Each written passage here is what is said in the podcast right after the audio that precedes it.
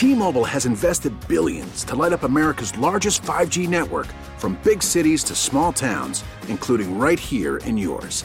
And great coverage is just the beginning. Right now, families and small businesses can save up to 20% versus AT&T and Verizon when they switch. Visit your local T-Mobile store today.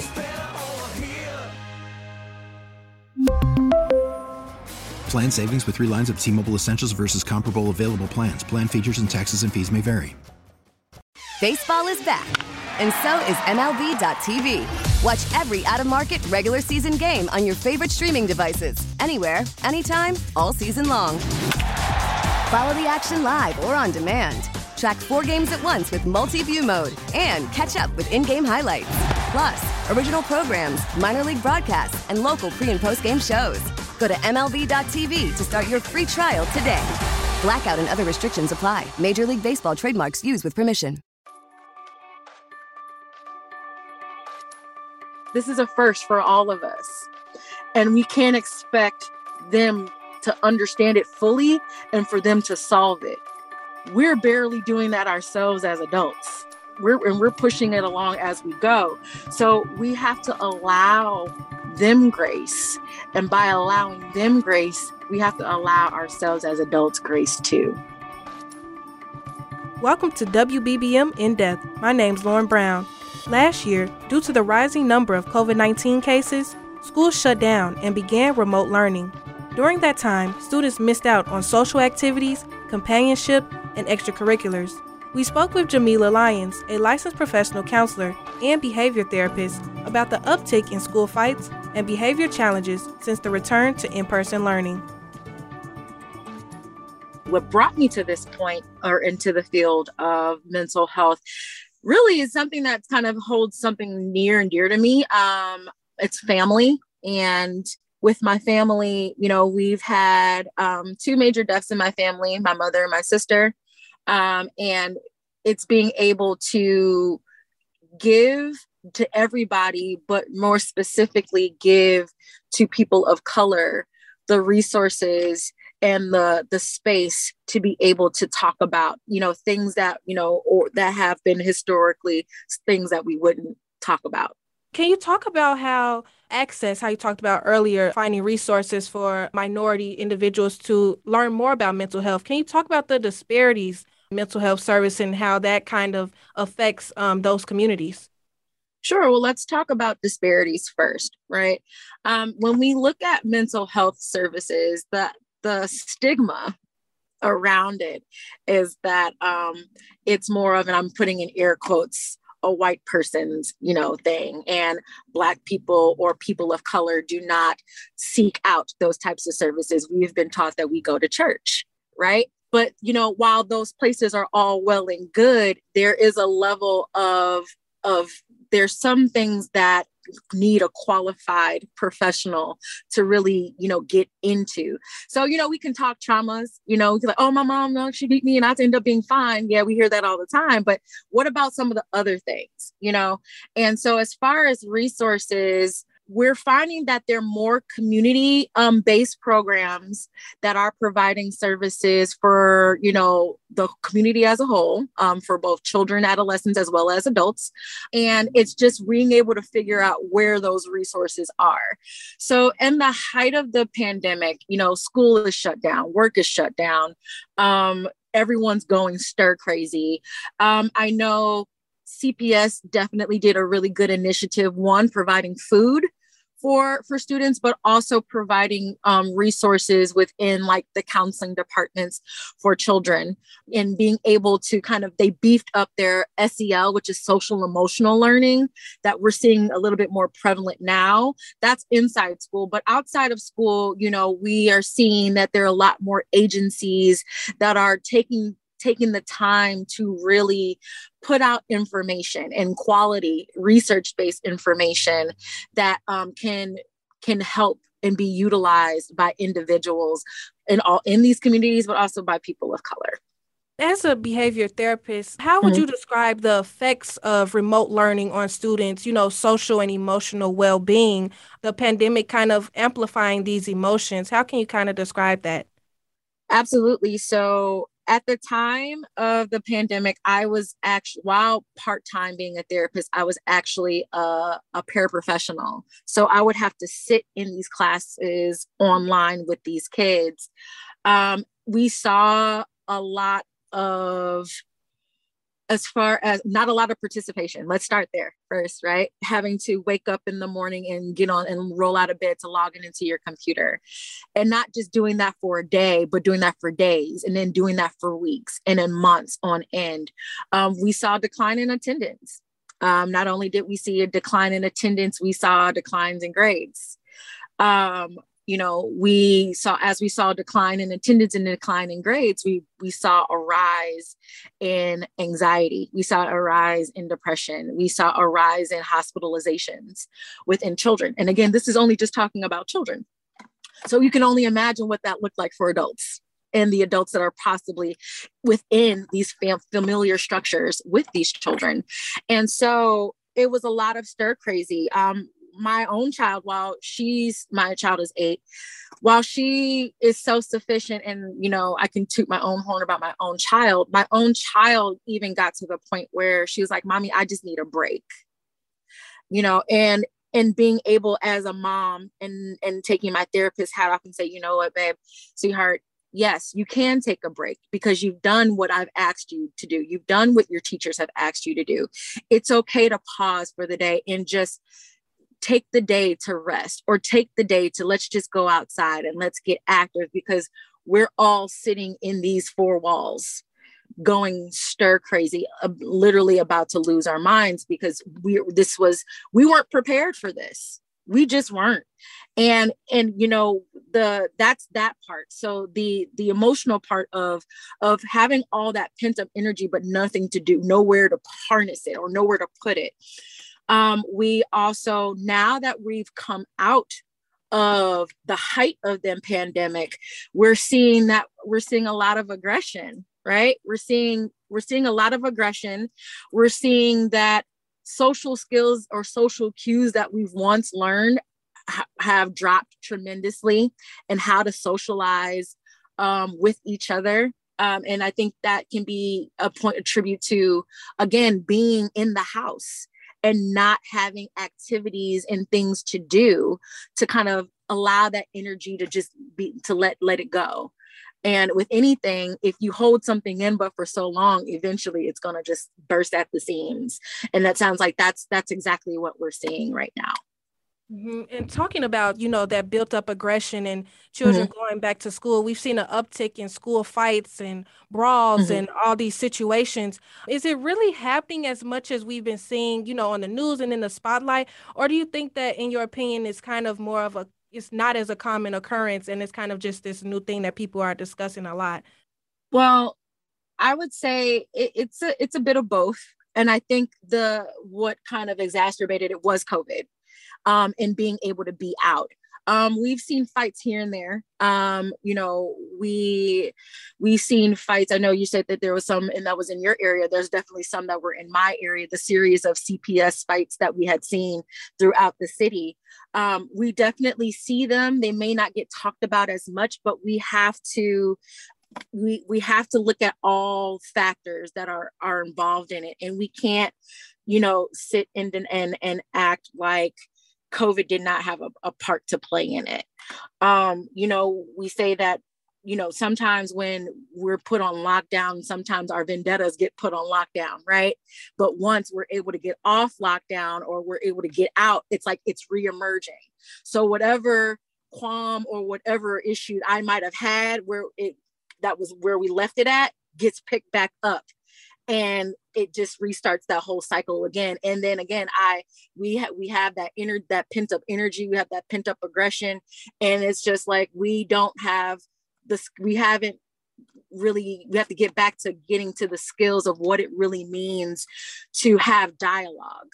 Dialogue doesn't necessarily mean that we're going to agree. We can agree to disagree, but are we doing it in a healthy manner? And when we talk about, you know, like you said, learning loss and these behavior issues, how can we kind of make up for that gap? How do we kind of work together, school systems, parents? How do they kind of work together to kind of make up for that time? outside of being a therapist, I'm also a Title I learning coach. And basically at the beginning of the school year, it was sitting down and really assessing the kids' needs and just going back to basics. Really going back to basics, and that might vary based on grade level, but it is going back to basics. Learning loss. So we have to think, you know, the kids have been out, were out for almost a year, and they were expected to go right back to school given where they were. That's just not going to happen. And we have to be able to take the time and model as adults. So this is not just teachers, but this is also parents being able to model what behaviors do we want to foster in these children? And then as far as like academics and stuff, being able to kind of go over the basics, you know, again, wherever a child might be. And then as adults, I know I mentioned the word model, but it's not enough just to model just for the moment in time. We also have to model it because we have to model it for ourselves. If we're in these environments and in these spaces with these sponges that we call children, they're watching us. And so we have to be very cognizant and very aware and very intentional of how we move in these spaces, because they're going to do what we do. And we're no longer in the age of do as I say, not as I do. We're not there anymore. They're going to do what we do. So we have to be able to model that. As far as for parents and being in home, it's being able to reach out to the resources. It's for resources. It's reaching out to teachers. It's going beyond the school system. It's going to reaching out to community leaders. It's reaching out to mental health professionals. It's also reaching out to other parents and say, hey, I noticed that, you know, our kids are in the same school and it seems like they might be having the same issues. You know, let's work together. It's getting back to that, what it really means to be a community, and no child left behind, no person left behind, and like being able to pick them up and say, all right, let's move forward together so that we can repair what has done. It's not going to happen overnight. But if we all can seemingly start to be on one accord and on the same page, we'll be moving steadily in the right direction. What are some of the signs parents can look for to see some of those mental health needs that their children might need? And a lot of parents, this is new, you know, they haven't experienced this, but what are some things that they could look for? Sure. So one thing that I always say, you know, it's getting creative with, you know, the questions that you ask. You know, we can easily say, oh, how was your day today? And you're going to get the same answer day in and day out. So we can kind of switch it up a little bit. One thing that has definitely helped with my own child is I'll say, tell me something good that happened today, or tell me something that worked today. Tell me something that didn't work today.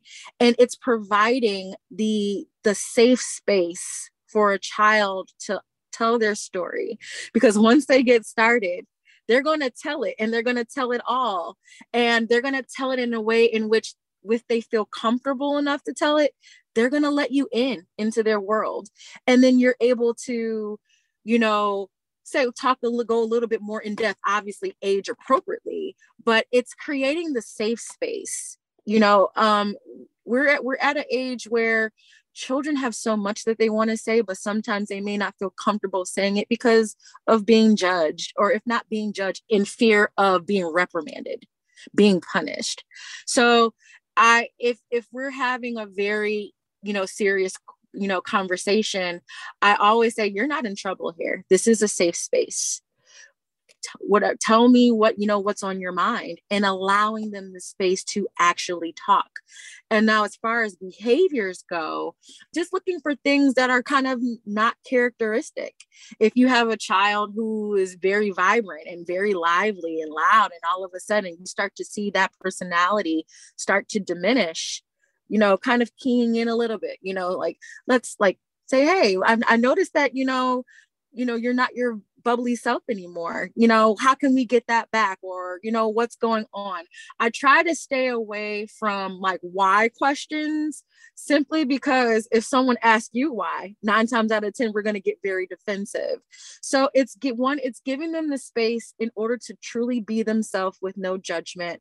And then just say, and asking them like, so how is this affecting you? Or how is this, you know, coming out a certain way? Or where do you see this more? Or in what areas or where in your day are you feeling this way? So we can get a better, clearer understanding of what is going on with them in their own words. And then by taking that, we're able to game plan together, because we want to be able to give them a sense of autonomy, right? When as we raise our children, the whole goal is to make them, you know, productive citizens of the world. And doing so, we give them the skills that they need to go out in the world to do and be themselves. So we want to create that space of, let's game plan together. What do you feel that we can do differently, or how can, or what do you think we can a plan that we can put together so that you feel better, so that you feel more secure, so that you feel that you can come to any adult and feel safe to tell your story. And by that, we'll give them the strength and the courage to step into themselves and be able to really identify their own voice, versus just taking our voice. Well, my mom said, or my dad said, or my Nana said, I should do this. Me and my mom came together and we decided that this is what's going to work for me. I spoke to my mom and I decided that this is what's going to help me. And being able to be encouraging. And lastly, and I say this in all of my sessions with my clients, allowing our children grace. This is something that, this is a first for all of us. And we can't expect them to understand it fully and for them to solve it. We're barely doing that ourselves as adults. We're pushing it along as we go. So we have to allow them grace. And by allowing them grace, we have to allow ourselves as adults grace too. That we're not going to get it on the first try, that it's going to be trial and error. They're going to be good days and not so great days. But all in all, as long as we are providing the safe space to be and exist and to do better than the next day, if that's all we did accomplish for the one day, then we did what we need to do. It's kind of pulling back on the expectations in this so that we can get a better understanding of what is really going on so that we really can help each other. What are some things that you think school systems can do, or you've seen them do, to kind of combat this problem that's been going on right now in regards to school fights? I think that it's what really helps is collaboration. No one system can do it alone. And systems they're linked. You know, you have the home system, right? That's the values that we're given to a child. Then that child from that system goes into another system. And there's these various different systems that are trying to operate independently of one another versus being able to coexist and work together. So if we're able to change and to change that and really look at, you know, at the most ground level, we all need each other in one way or shape or form.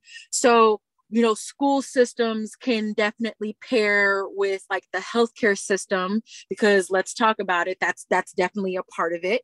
The school system can also, you know, work more closely with the city as far as initiatives, providing programming for different age groups and for different things, whether it be, and I'm trying to think off the top of my head, obviously, we have like After School Matters, we have those types of programs, and that really focuses on homework. But what about after school program or in school programming that, you know, can be tailored more towards mental health? It's a topic of conversation. And, you know, when we look at Maslow's hierarchy of needs, I can ask you to perform at the highest level all day, but if your basic needs are not being met, food, shelter, water, a roof over your head, and basic safety, I can't assume that you're going to give me what it is that I need. So it's being able to say, okay, before we say this child has this, let's look at the child as a whole, wholly. Are their needs being met? And if their needs aren't being met in this, how can we provide that to them? If a child needs to eat, how can we give them resources for food? If a child needs, services outside of just the academics, maybe they need Title I coaching. How do we give that to them? If a child is a physical disabilities, how can we give them the resources that they need to do what they need in order to thrive and be successful? So we don't have to operate independently in like these silos. Like, we can come together and really sit at the table and say, hey, let's create programs that are not just going to be tailored to one child on one side of the city for whatever reason, but can't benefit another child on the other opposite end of the city. They're both children and they both need resources. We should be able to give them and it be equal. What do you think is at stake if we don't try to address these issues, if we don't cater more towards mental health, having a room in the school where students can go to take breaks, mental breaks, having more counselors of color in these predominantly Black areas and predominantly minority schools? What's at stake if we don't try to address these problems or issues that we're having right now, that we're seeing? Honestly, if we don't take the time to really address these issues, we're going to continue to perpetuate what has been perpetuated in these systems for years that came before us. We need diversity and inclusion. We need students to see people who look like them, both physically. We also need students who have disabilities, who may not necessarily be physical, who might be like physically. We need children to be able to see people who look like them, because in having that, it's fostering that relationship and where I'm able to foster trust and build trust. Not saying that someone on the outside can't, but historically speaking, it's more of a challenge in that regard. And so that's one way. And then if we don't try to make these changes, we'll still see rises in school violence, or even in just in violent in like neighborhoods. We'll still see rises. Like, might it be a small increases, but it's still going upward versus coming down. And so it's being able to really just bluntly say, like, this is the issue that we have, and it's just not enough to just kind of push it around. Like, we really need to sit with it, be uncomfortable with it, and say, okay, this is how we need to address it, and then bring the necessary pieces to the table so that we can address it. We're on a continuum, right? And outside of COVID and the pandemic, life has still moved, right? So what might have worked on Monday may not work on Friday. And as we just have to be very open-minded and understand where we are as ourselves, as individuals, as well as the collective unit of whether it be a neighborhood, whether it be a city, whether it be a state, and so on and so on, and allow ourselves to receive the information that's coming our way. Not just only receive, but really comb through it and decipher and say, okay, where are the discrepancies? If there are any discrepancies, what is this rooted in? Okay, is this going to benefit this particular group? If it's not, let me challenge you as to why it's not. And not why to be snippy, but I want a better understanding so that so something can be created to help, underserved, underprivileged individuals in areas. That was Jamila Lyons. Thanks for tuning in to WBBM In Depth. Don't forget to subscribe on the Odyssey app, Apple Podcasts, or wherever you get your podcasts. A News Radio WBBM podcast powered by Odyssey.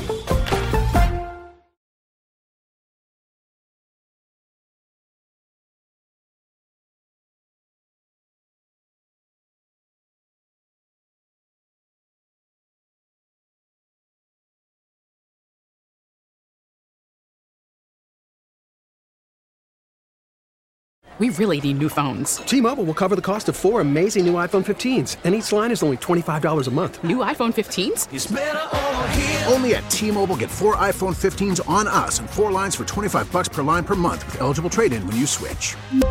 Minimum of 4 lines for $25 per line per month with auto-pay discount using debit or bank account. $5 more per line without auto-pay, plus taxes and fees. Phone fee at 24 monthly bill credits for well-qualified customers. Contact us before canceling account to continue bill credits or credit stop and balance on required finance agreement due. $35 per line connection charge applies. See T-Mobile.com. Protect your vehicle's engine with a full synthetic oil change and save with Mobil 1 at O'Reilly Auto Parts. Purchase 5 quarts of Mobil 1 full synthetic motor oil and receive a $10 O'Reilly gift card after rebate. See store for details. With your Mobil 1 purchase, you'll also receive 2x points during Old Rewards Bonus Points Month at O'Reilly Auto Parts. O'Reilly Auto Parts. Baseball is back. And so is MLB.tv. Watch every out-of-market, regular season game on your favorite streaming devices. Anywhere, anytime, all season long. Follow the action live or on demand. Track 4 games at once with multi-view mode. And catch up with in-game highlights. Plus, original programs, minor league broadcasts, and local pre- and post-game shows. Go to MLB.tv to start your free trial today. Blackout and other restrictions apply. Major League Baseball trademarks used with permission.